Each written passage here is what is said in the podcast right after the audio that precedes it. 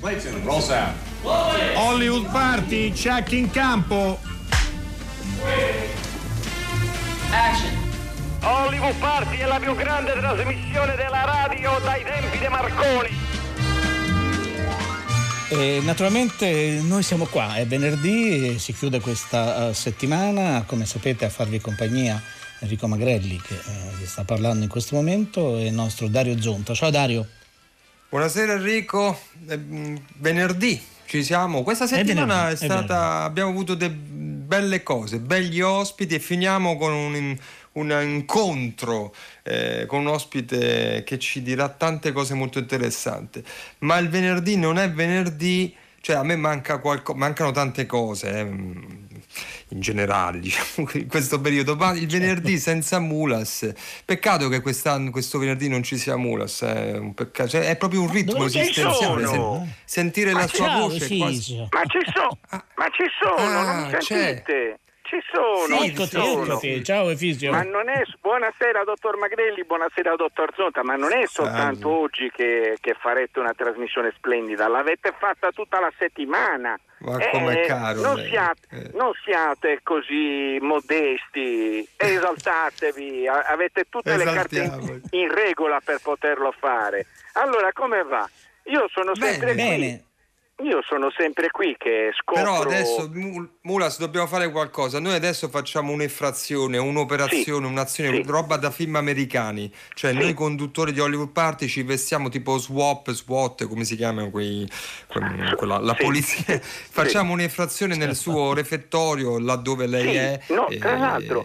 L'altro, e, e la liberiamo Zonta, perché non è possibile, no? Dottor Zonta e dottor Magrelli, ma io non voglio eh. uscire perché scopro delle cose meravigliose. A parte che io adesso sto partendo dalla, dalla camerata dove ho trovato i primi indizi di questo sì. diabolico quiz che, che Don Isidoro ci prepara tutte le settimane. Io credo che lui goda anche del fatto che siate coinvolti voi e gli ascoltatori di Hollywood Party eh, in eh, questo. Eh. Ne sono sì. sicuro. Io sto partendo, mi ha, dato, mi ha dato appuntamento nella sala della barberia.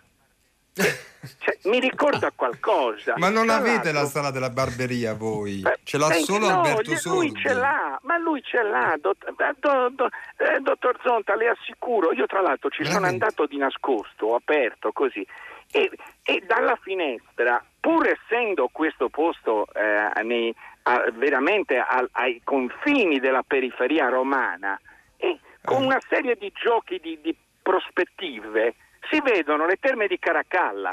Mi ricorda qualcosa che in questo periodo sta andando veramente. Ma guardi, dottor Magrelli, io sento che lei ride, ma le assicuro che è no, così. No, prova, prova, no, ma, no, no, ma ti credo. Come è raffinata la sua prosa. Cerco di capire appunto questo gioco di prospettive, questo mi, sì, mi incuriosisce come, molto.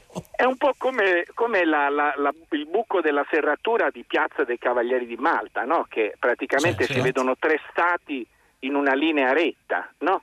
Eh, lo Stato Ma Vaticano... lei da quale periferia di Roma? Mm, questo non glielo posso dire, ah, non si Zonta, può dire. perché no, è, è, una cosa segreta, ci sono... Eh, ma come facciamo me... a liberarla se non sappiamo dov'è? Eh, eh gli farò studiare. avere poi degli indizi man mano. Che... esatto, allora, iniziamo subito, iniziamo subito con i primi due, io credo che ce ne siano altri poi durante, cammin facendo, eh. Allora, ho trovato mm-hmm. due bellissime fotografie in bianco e nero, attenzione, bianco e nero, eh? bianco e nero. In una ascoltate bene chi c'è, a parte Don Isidoro così, Laszlo Kovac e Philip Roth, lo scrittore. Ma vi rendete certo, conto? È il, è il grande direttore della fotografia, tra l'altro, certo. E poi, Kovac, esatto, è il grande scrittore.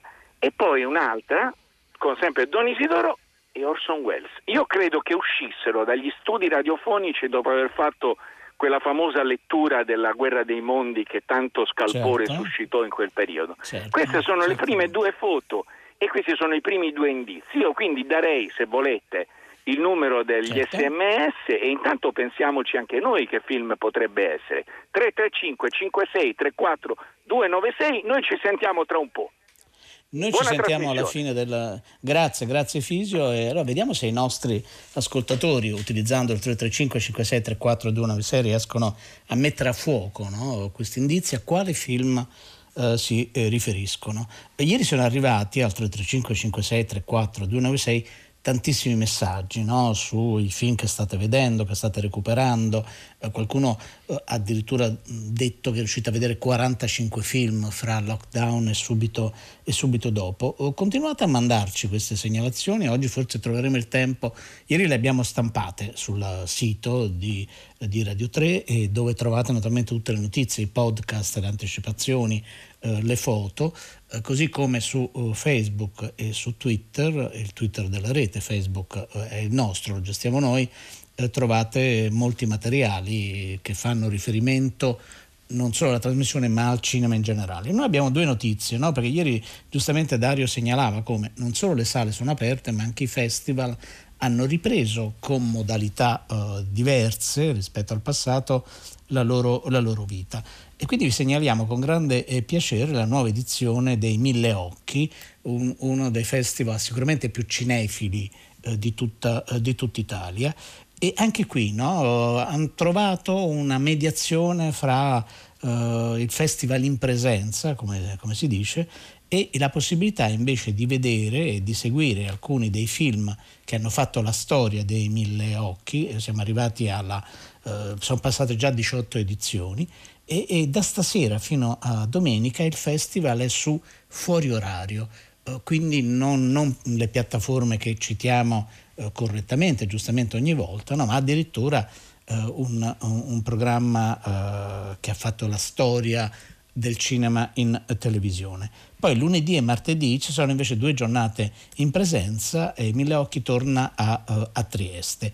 Eh, tra i tanti appuntamenti di lunedì e martedì vi segnalo che lunedì sera verrà presentato un film di Alice Donda che è stato ritrovato uh, da poco. Si chiama Altre Epifanie ed è un film del 1985 tratto, ispirato, tratto da James Joyce ed era stato presentato a Salso Maggiore, un festival che non c'è più da molti anni e poi era uh, sparito. Uh, Cecilia Ermini insieme ad Alice Donda presenteranno il, uh, il, film e quindi questa modalità canale televisivo, sala, presenza mi sembra una modalità uh, non indifferente. Altro festival che vi segnaliamo e che quest'anno è diviso in due parti, no? c'è una sorta di anteprima a Roma dal 18 all'Orto Botanico qui a Roma, eh, si, eh, si, tratta del Festival eh, di Salina, festival dedicato da sempre al documentario narrativo diretto da Giovanna Taviani e, e poi la settimana prossima eh, ci saranno tre giorni anche a Salina e in questi giorni all'Orto Botanico c'è la possibilità di vedere non solo i film che sono stati selezionati, ma ci sono poi anche una serie eh, di i, incontri davvero molto interessanti. Il calendario è fittissimo, se andate sul sito del festival trovate il dettaglio e tutti gli appuntamenti e le modalità per accedere all'orto botanico. Queste erano le notizie di oggi, vi ricordo il nostro numero per gli sms 335 56 34 296 e ora prepara- preparatevi, stendetevi sul divano, rilassatevi, abbassate se volete un po' uh, le luci perché tra un po' parleremo di un tema uh, appassionante, complesso, articolato che è quello di cinema e psicanalisi. Però prima musica.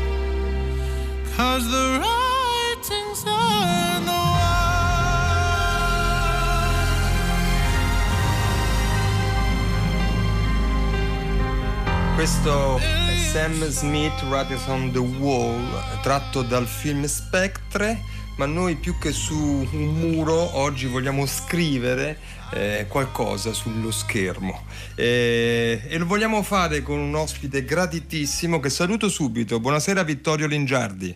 Buonasera, buonasera.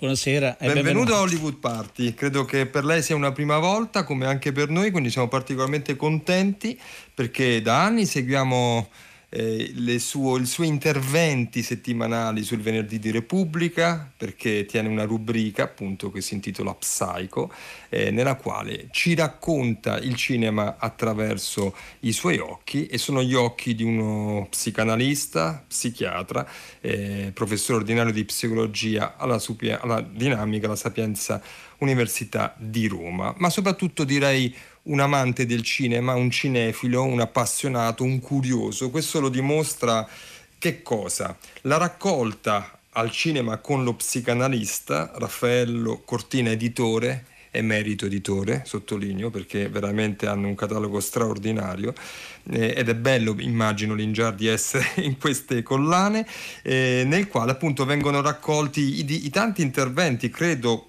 quelli degli ultimi cinque anni che sono apparsi su questa rubrica, divisi per capitoli che sono dei capitoli che si rifanno eh, a qualcosa di lontano, donne, cavalier, arme, amori, cortesie, audaci imprese. Là dentro poi vengono veicolati le schede che sono agili, brevi, ma intense, eh, che appunto definiscono questi passaggi eh, d'autore. Allora, Vittorio Lingiardi, noi spero che lei abbia qualche minuto da passare con noi perché vorremmo un po' sfruttare questa occasione di averla chiamata ma in occasione dell'uscita. Piacere dell'uscita del libro al cinema con lo psicanalista. Perché la prima domanda che vorrei farle eh, va eh, forse un po' indietro nel tempo, ma non è una domanda che non sia connessa con la nostra materia, quindi il cinema e la psiche. Qual è il primo film che ricorda di aver visto? Il primo film che ricordo di aver visto credo sia il diario di Anna Frank perché fu oggetto di una discussione familiare in cui io ero molto piccolo, lo davano alla televisione e mio padre e mia madre hanno discusso se era adatto o non era adatto. Ma il tema del film adatto o non adatto si è ripresentato anni dopo, quando ho visto il primo film che forse ha segnato eh, poi il mio grande amore per il cinema e in particolare per il musical che fu Cabaret. E lo vidi, mi ricordo, in un cinema di Sanremo con mia mamma, avevo 12 anni e entrando la mamma, mi ricordo, mormorò speriamo che sia un film adatto. In realtà un film adattissimo perché mi ha insegnato la libertà nell'amore e la bellezza della musica e del musical, appunto. Beh, molto interessante Vittorio Lingiardi questi due film così apparentemente lontani. Le faccio questa domanda perché volevo subito entrare dentro il tema delle immagini e della memoria, no? che lei comunque cita nella sua prefazione, perché la memoria dei primi film evidentemente eh, è una memoria importante, no? qualcosa che è rimasta dentro, che è rimasta sepolta. E pensi che ci sono degli ascoltatori che ci scrivono descrivendo sequenze di film che loro hanno visto da bambini, ma che non conoscono più, cioè non ricordano più il titolo, l'autore, ma che stanno là dentro, lavorano, sono rimasti impressi per decenni per, e, e, emergono così. Allora, per questo... Certo, certo sicuramente il, il cinema è un'esperienza immagini, un'esperienza che propone immagini ma anche consente di ritrovare immagini, è una specie di, di condivisione tra l'occhio di chi vede il suo inconscio che sta dietro e la, il racconto per immagini che ne fa un regista, ma a un certo punto io sostengo che il film insomma, diventa di chi lo vede e entra a far parte della sua storia e ha delle funzioni profonde, trasformative. È molto interessante quello che lei diceva, mi fa proprio pensare a quella famosa osservazione di Godard quando dice che magari dimentichiamo le trame, dimentichiamo perché John Fontaine si spinge sul ciglio della scogliera, ma ricordiamo una borsetta, un camion nel deserto, un bicchiere di latte. Ecco, il cinema è anche la capacità di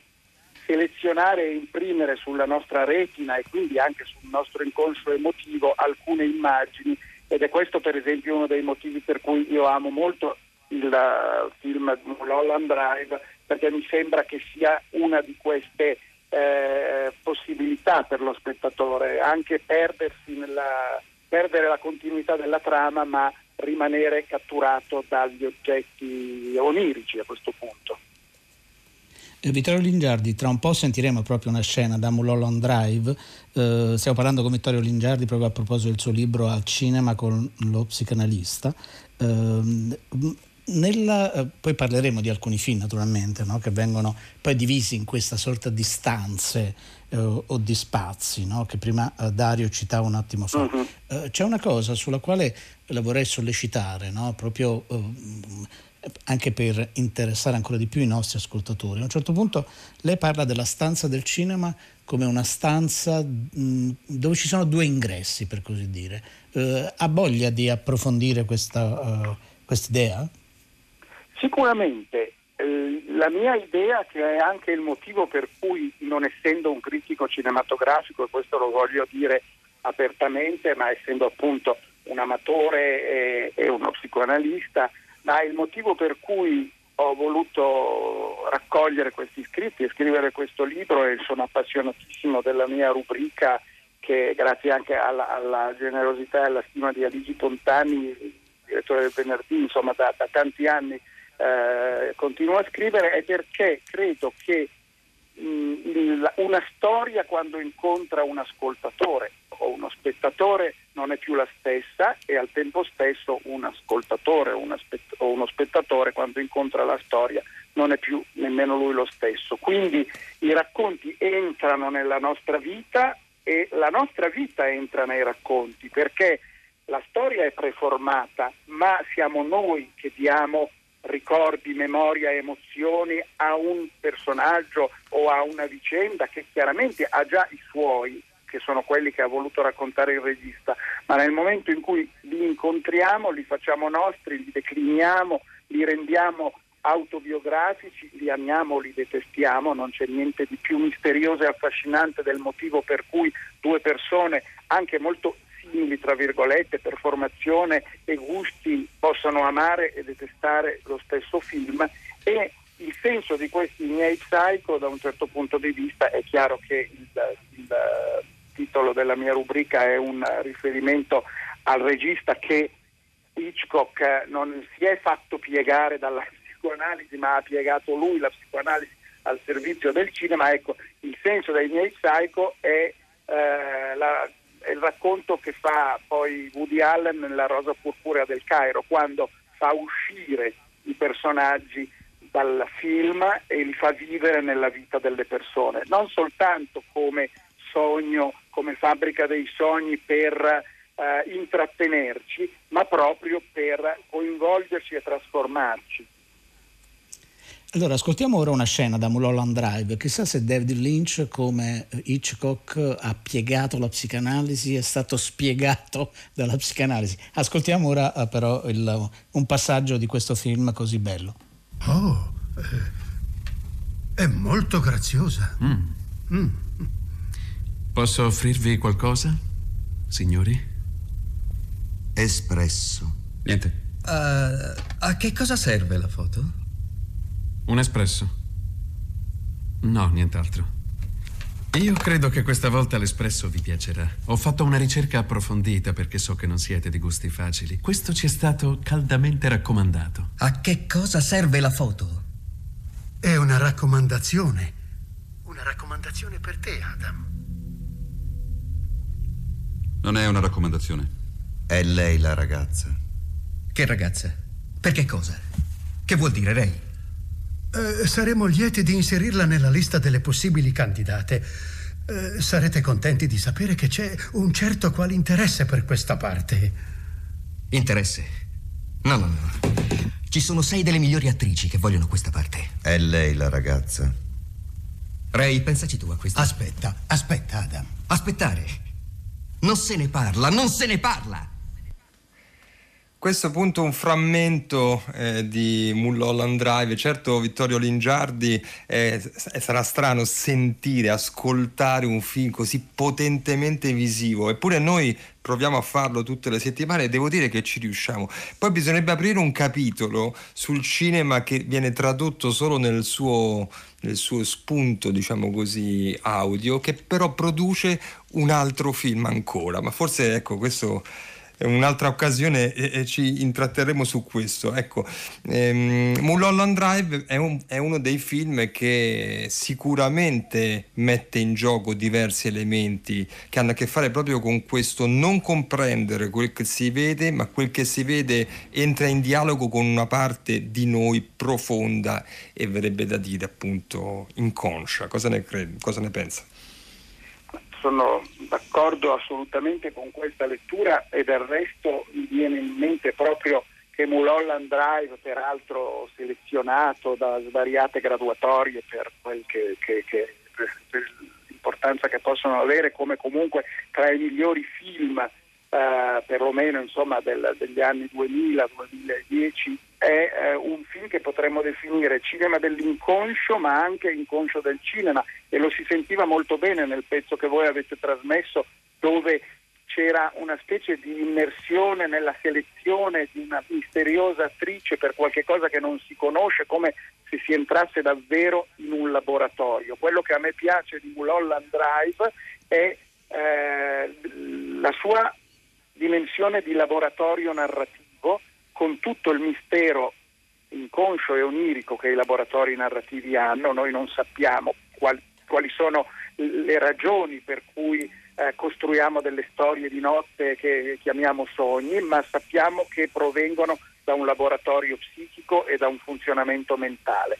Dopodiché eh, è, è, è Lynch stesso che con molta chiarezza parlando del suo film dice ma se gli dovessi spiegare che cosa avevo in mente li priverei probabilmente i miei spettatori del piacere di pensare, di sentire e di trovare una loro connessione con quello che ho raccontato. Dopodiché propone una sinossi che contiene davvero in fondo molto delle nostre vite. Lui dice Mulholland Drive un film in tre parti nella prima parte una donna dentro un mistero, nella seconda parte un'illusione che dà tristezza, nella terza parte un amore. Poi c'è la donna bionda, c'è la donna mora, quindi siamo in parentela con Hitchcock e alla fin fine insomma entriamo in un territorio esteso di strade, di intrighi, di interruzioni che sono quelle che ogni psicoanalista incontra quando costruisce dalla, dal laboratorio di ciascuno, la storia, la narrazione che ciascuno vuole avere o prova a avere di se stesso e in fondo direi che la Mulholland Drive di, uh, di, di David Lynch è una strada maestra del cinema e ne incrocia un'altra, e sarebbe lungo adesso il discorso, che è Sunset Boulevard, che sono due grandi strade di Hollywood, che sono due Giusto. film che hanno il titolo di una strada e che non a caso ho scoperto dopo eh, quando Lynch eh, girare, stava girando Eraserhead, faceva proiettare Sunset Boulevard a tutti i membri della troupe dicendo guardate questo film perché è un film che vi farà imboccare una strada che vi porta in un'altra dimensione e quella appunto è il sogno e l'inconscio. Eh, tra l'altro eh, in modo singolare eh, queste due strade di Los Angeles che poi hanno dato il titolo a due film, sono due film che parlano uh, di cinema no? e quindi poi dopo esatto. le rifrazioni eh, tra esatto. la topografia, il cinema, i nostri pensieri, i nostri incubi eh, no, si moltiplicano. Ascoltiamo ora invece un, uh, un, passaggio di un film recentissimo che era in concorso a Venezia, Miss Marx, e poi ne parliamo con ieri. Vittorio Lingiardi. Sì. È uscito sì. ieri, sì. Informate tutti che i bambini non possono lavorare se non hanno completato il terzo corso a scuola. È stata una battaglia, ma l'abbiamo vinta. Ma questo significa che devono avere dieci anni almeno. È assurdo, gli uomini non lo accetteranno. Michael, ti prego. Perché non le dite che ci serve lo stipendio dei figli? Siamo felici se lavorano. Michael, è una cosa inaccettabile. Per favore, calmati.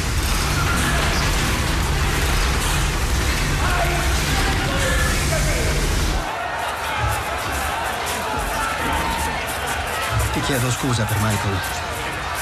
Sta passando un momento difficile. Sto solo cercando di aiutare.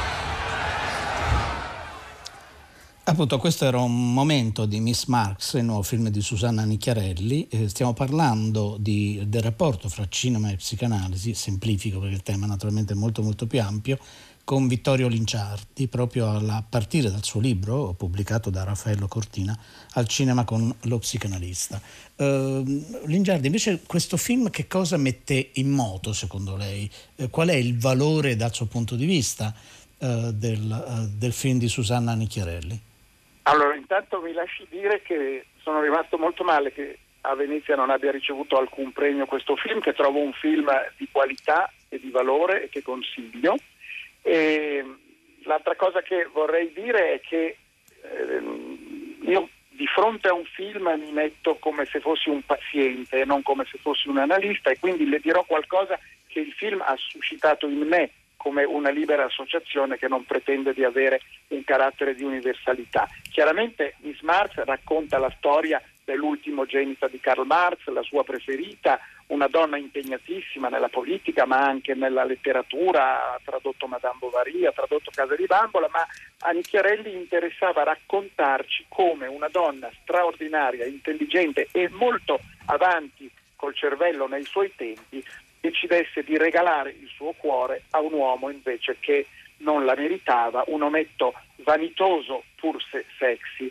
E allora mi ha fatto riflettere sul uh, problema che, diciamo, dell'accudimento amoroso che molte donne di grande valore, forse anche sulla scia di storie con padri inimitabili e irraggiungibili, riservano a uomini di poco valore. E allora quello che ho scritto parlando di questo film alla fin fine è che certo sappiamo benissimo che il, il, trauma dell'accudimento è non averlo ricevuto, ma in molti casi è anche non poter fare a meno di offrire l'accudimento ed è una, una tragedia che riguarda le vite che qualcuno ha chiamato delle donne che amano troppo.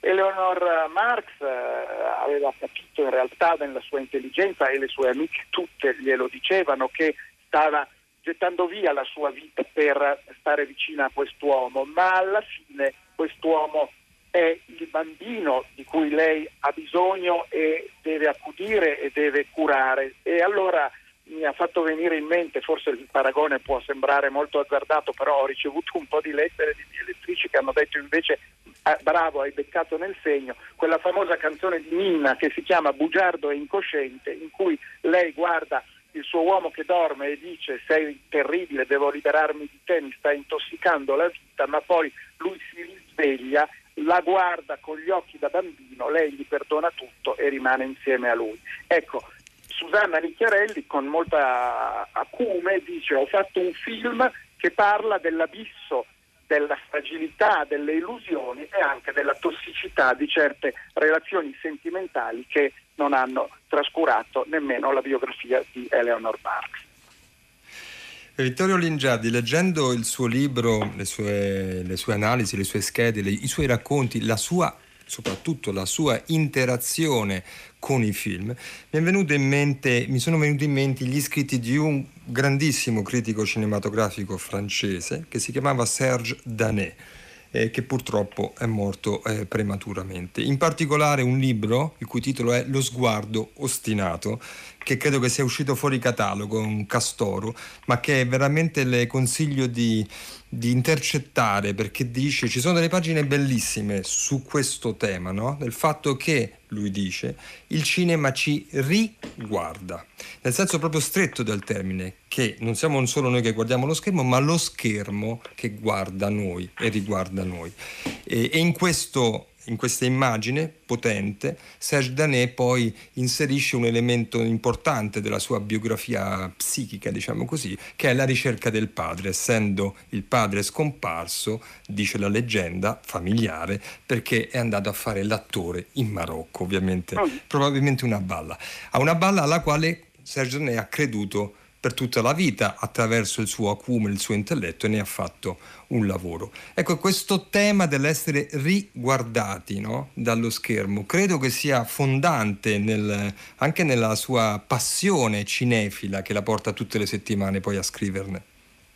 Assolutamente, intanto eh, grazie per questo, questa evocazione del, del, lavoro di Serge Anet che effettivamente eh, risulta introvabile, sarebbe bello che qualche editore cogliesse diciamo, il suo appello e, e, lo riproponesse in, in catalogo. Questa idea dello sguardo e del guardare è fondamentale in qualunque eh, diciamo, avvenimento cinematografico perché è fondativo e le metafore eh, diciamo, visive, oculari nella, nella storia del cinema sono tantissime, ma questa possibilità di giocare sul, sul guardare e sul guardare qualcosa che a sua volta ci guarda e quindi ci riguarda pone proprio la, la, la simmetria, di nuovo quel tema che accennavamo prima della, della, della stanza con due ingressi e anche la, il significato di eh, da una parte di denuncia e di eh, evidenziazione eh, delle, delle dei conflitti personali e sociali che il cinema sempre ha. E dall'altra parte poi del, del, della ricerca di qualche cosa e eh, non è un caso, credo che tanti film, soprattutto negli ultimi anni, parlino proprio di ricostruzioni di genitorialità, come appunto la storia di Serge di ricostruzioni di genitorialità mancate, di eh, riformulazioni di infanzie che sono state violate o sono state misconosciute, quindi questa operazione anche di, eh, diciamo, di rinarrazione autobiografica mi sembra una, un elemento molto presente nel cinema, soprattutto nel cinema contemporaneo. Penso per esempio a un film meraviglioso come è stato Loveless eh, e, e, quindi diciamo, ci riguarda per, per queste ragioni proprio. Allora, se, eh, se, ce lo permette, faremo anche così. Le consiglieremo anche un'altra cosa, magari l'ha già visto, è un film eh, che non è uscito in sala, è uscito solo su Netflix, lo si trova. Eh, tra l'altro è arrivato un messaggio a questo proposito di una ascoltatrice che ha avuto modo di vederlo, che si chiama Sto pensando di, fer- di finirla qui, di Charlie Kaufman, perché credo che eh, per chi si occupa eh, come lei professionalmente no? di psicanalisi, ma anche per chi è appassionato di cinema e vuole trovare o trova un punto di contatto fra questi due universi, eh, offre una quantità di spunti abbastanza eh, clamorosi. L'ultima cosa eh, che vorremmo chiederle riguarda, a un certo punto lei ne parla e poi lo si ritrova anche nelle schede del libro Al cinema con lo psicanalista, eh, le storie, le storie le storie in generale, in questo caso parliamo delle storie che arrivano dal grande schermo, eh, hanno un valore terapeutico, le storie come cura. Eh, ci dice qualcosa su questo argomento? Sicuramente.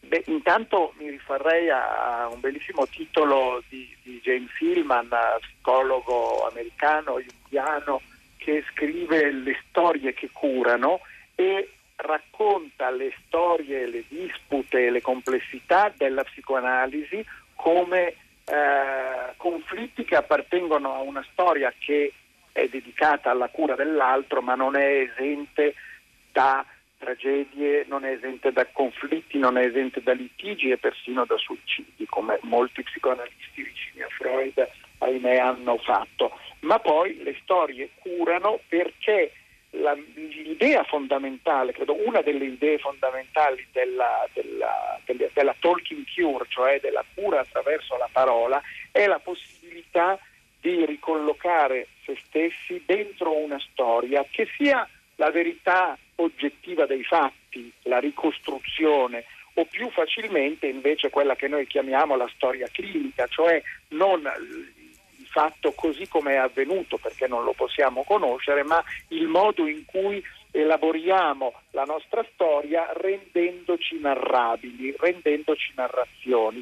Ecco, io credo che il cinema, e io lo vedo perché uso molto il cinema quando insegno, quando insegno la psicopatologia, quando consento ai miei studenti, ai miei allievi vedere delle storie e rinarrarsi attraverso quelle storie, ma anche capire che i personaggi sono eh, non in ciò che è realmente avvenuto, ma in ciò che può essere raccontato e assimilato da loro stessi nel loro racconto.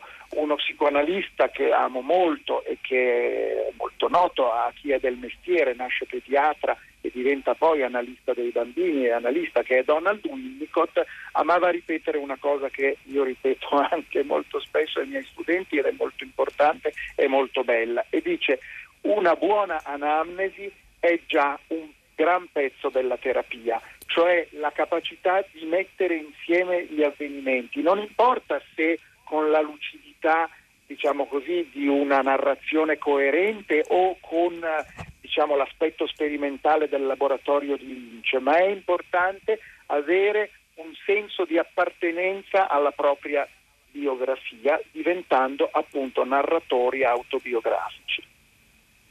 Vittorio Lingiardi, noi la ringraziamo davvero molto. Ricordiamo che lei, e lo diciamo per i nostri ascoltatori che avessero voglia di riascoltarlo, di ascoltarlo, è stata ospite del nostro direttore proprio l'8 di agosto nella trasmissione La Cura. E credo che valga la pena ascoltare o riascoltare quella puntata. Con, uh, con grande piacere. La... Posso dire una piccolissima la... cosa Prego. prima di salutare? Prego. Ci tengo a dire perché è stato un regalo meraviglioso e sono delle pagine bellissime, le pagine più belle del libro che Natalia Aspesi ha scritto una prefazione piena di amore per il cinema e piena di amicizia per il nostro lavoro e quindi è un'ottima ragione per amare questo libro, quello che ha scritto Natalia Aspesi. Noi la salutiamo e le auguriamo naturalmente buone visioni, come è ovvio. Grazie. Grazie, grazie a tutti e a tanti saluti e grazie. A presto, arrivederci. A presto.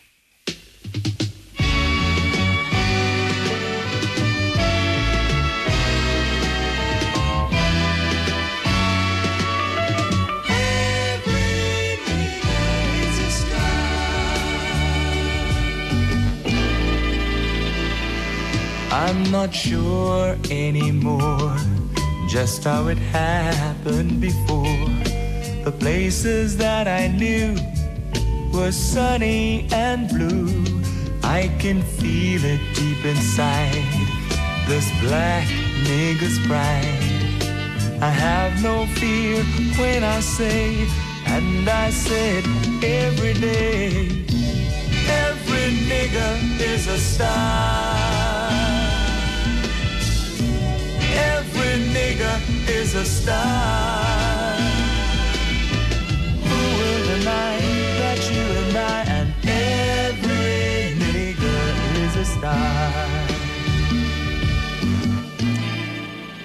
Allora, anche questa, questa, canzone, come la prima abbiamo ascoltato all'inizio del nostro programma, eh, appunto Every Negro is a Star di Boris Gardiner da Moonlight, e sia Moonlight che Spectre sono tra le schede del libro di Vittorio Lingiardi del quale abbiamo parlato.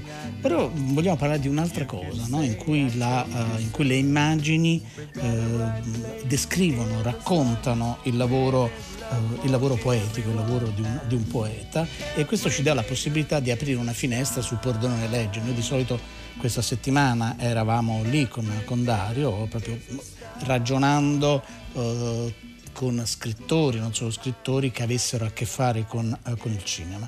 Uh, il documentario si chiama Dentro il politico e, e uh, questo spazio è stato costruito da Pordenone Legge e da Cinema Zero e abbiamo al telefono il regista di questo documentario che è Davide Minotti. Buonasera Davide. Buonasera.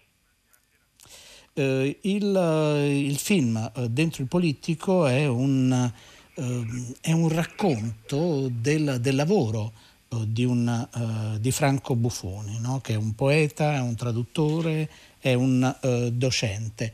Davide Minotti, come, come, hai lavorato? Io ho visto il documentario, però cerchiamo di farlo vedere attraverso le tue eh, parole anche ai nostri ascoltatori. Allora, innanzitutto vi ringrazio eh, per avermi invitato.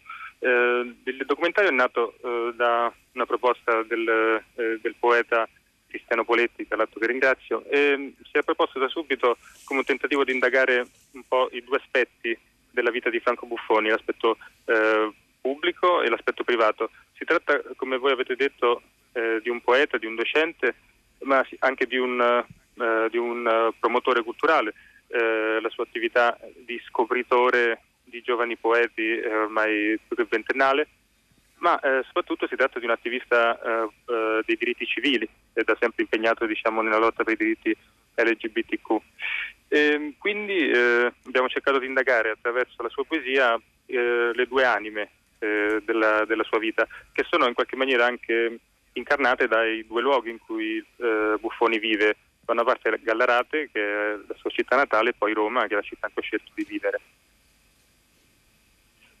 E tra l'altro appunto a un certo, a un certo punto nel, nel, documentario Dentro il politico, ricordo il titolo, eh, proprio il protagonista del tuo racconto eh, parla di due postazioni, no? proprio quelle a Roma, quelle a Gallarate, due postazioni che sono due postazioni di computer, due postazioni di lavoro. Non so se poi duplichi esattamente quello che scrive a Roma anche nel computer di eh, Gallarate. Eh, tu hai lavorato, hai scelto di lavorare molto con i materiali di, di repertorio, no? invece che fare come spesso accade in questo tipo di, di, di operazioni narrative, un'intervista uh, frontale, eh, tu prendi appunto sue letture, incontri, momenti nel quale, eh, nel quale fa lezione. E perché hai fatto questa scelta? Questo è stato uno degli aspetti più interessanti del lavoro con Franco. Eh, lui eh, ha molto a cuore la questione dell'archiviazione del eh, proprio mondo, della propria storia e quindi già a partire dagli anni Ottanta ha curato questo, questa collazione di materiali che lo riguardano. Io ero eh, molto attratto dall'idea di poter lavorare con gli archivi eh, perché sono eh, di base un montatore e ho lavorato, continuo a lavorare da tanti anni con Sarah Geyer, eh, che è un'autrice italiana che ha portato eh, il, mat- il, materiale d'archivio diciamo, a una forma di espressione altissima negli ultimi anni. Quindi ho colto l'occasione diciamo, per fare un, un, racconto che avesse gli archivi non come, come supplemento ma come, come eh, eh, colonna portante del film. Davide Minotti, noi ti ringraziamo molto dentro il politico che è stato appunto proiettato due giorni fa, mi pare, o ieri, adesso no, non ho sotto ieri, mano ieri. Il, il, il, è stato presentato ieri e poi lo si potrà vedere in altre occasioni, speriamo, sì. Sì, certo, speriamo. Speriamo. Allora, ti auguriamo eh, ancora, buon, ancora buon non lavoro. è chiaro, ma... Ancora non è chiaro, ecco, ci vuole sempre un po'. Grazie Davide Minotti, buon, buon lavoro naturalmente. Grazie a voi. Adesso credo che sia, siamo tornati da, uh, dai Fisio. Fisio ci sei? Sì. Sono, sono nella sala barberia che vede questa, certo. questa poltrona da barbiere. Mi scusi Mula, se posso fare una domanda. Prego. Nella sala Giotto. barberia lei vede un telefono rosso?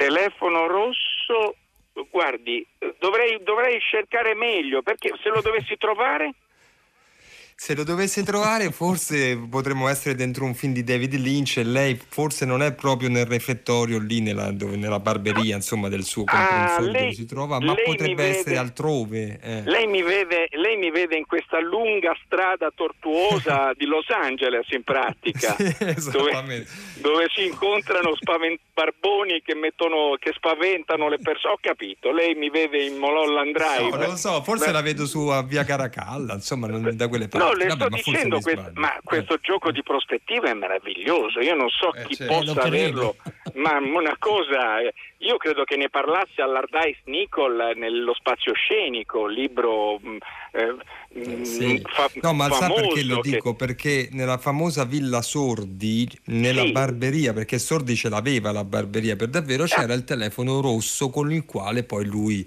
tra una barba e l'altra, anche ma leggendo sa, una sceneggiatura. Ma, ma lo sa che adesso spostando una tenda, anch'essa dra- un drappo rosso, c'è un telefono rosso. Comunque, allora ah, qui c'è ah, la ah, soluzione ah, del film comunque. Eh, allora, è, un, è un film del grande Peter Bogdanovich, eh, dottor ah. Magrelli, è Mappa Patti manda film. sola, film del Laszlo Kovac, che è diretto, grande direttore della fotografia, e Philip Roth che fa una sorta di ruolo, di ruolo questi scrittori che fanno gli attori a me lasciano un po' così perplessi, ma insomma va bene così, talmente tanto l'amore al, per lo scrittore che porto che io perdono tutto. Dottori, è stato Certo. un piacere ascoltarvi. Anche nostro. Cioè, a, a presto, a presto A Efisio. presto Verremo anche a voi. Mi raccomando, Allora, eh, no. comportatevi bene. Ci proviamo, ci proviamo. Noi ci ritroviamo lunedì, vi ricordiamo che domenica eh, per il Cinema alla Radio c'è un ritratto di Suso Cecchi d'Amico. E chi ha fatto però la puntata di oggi, Dario?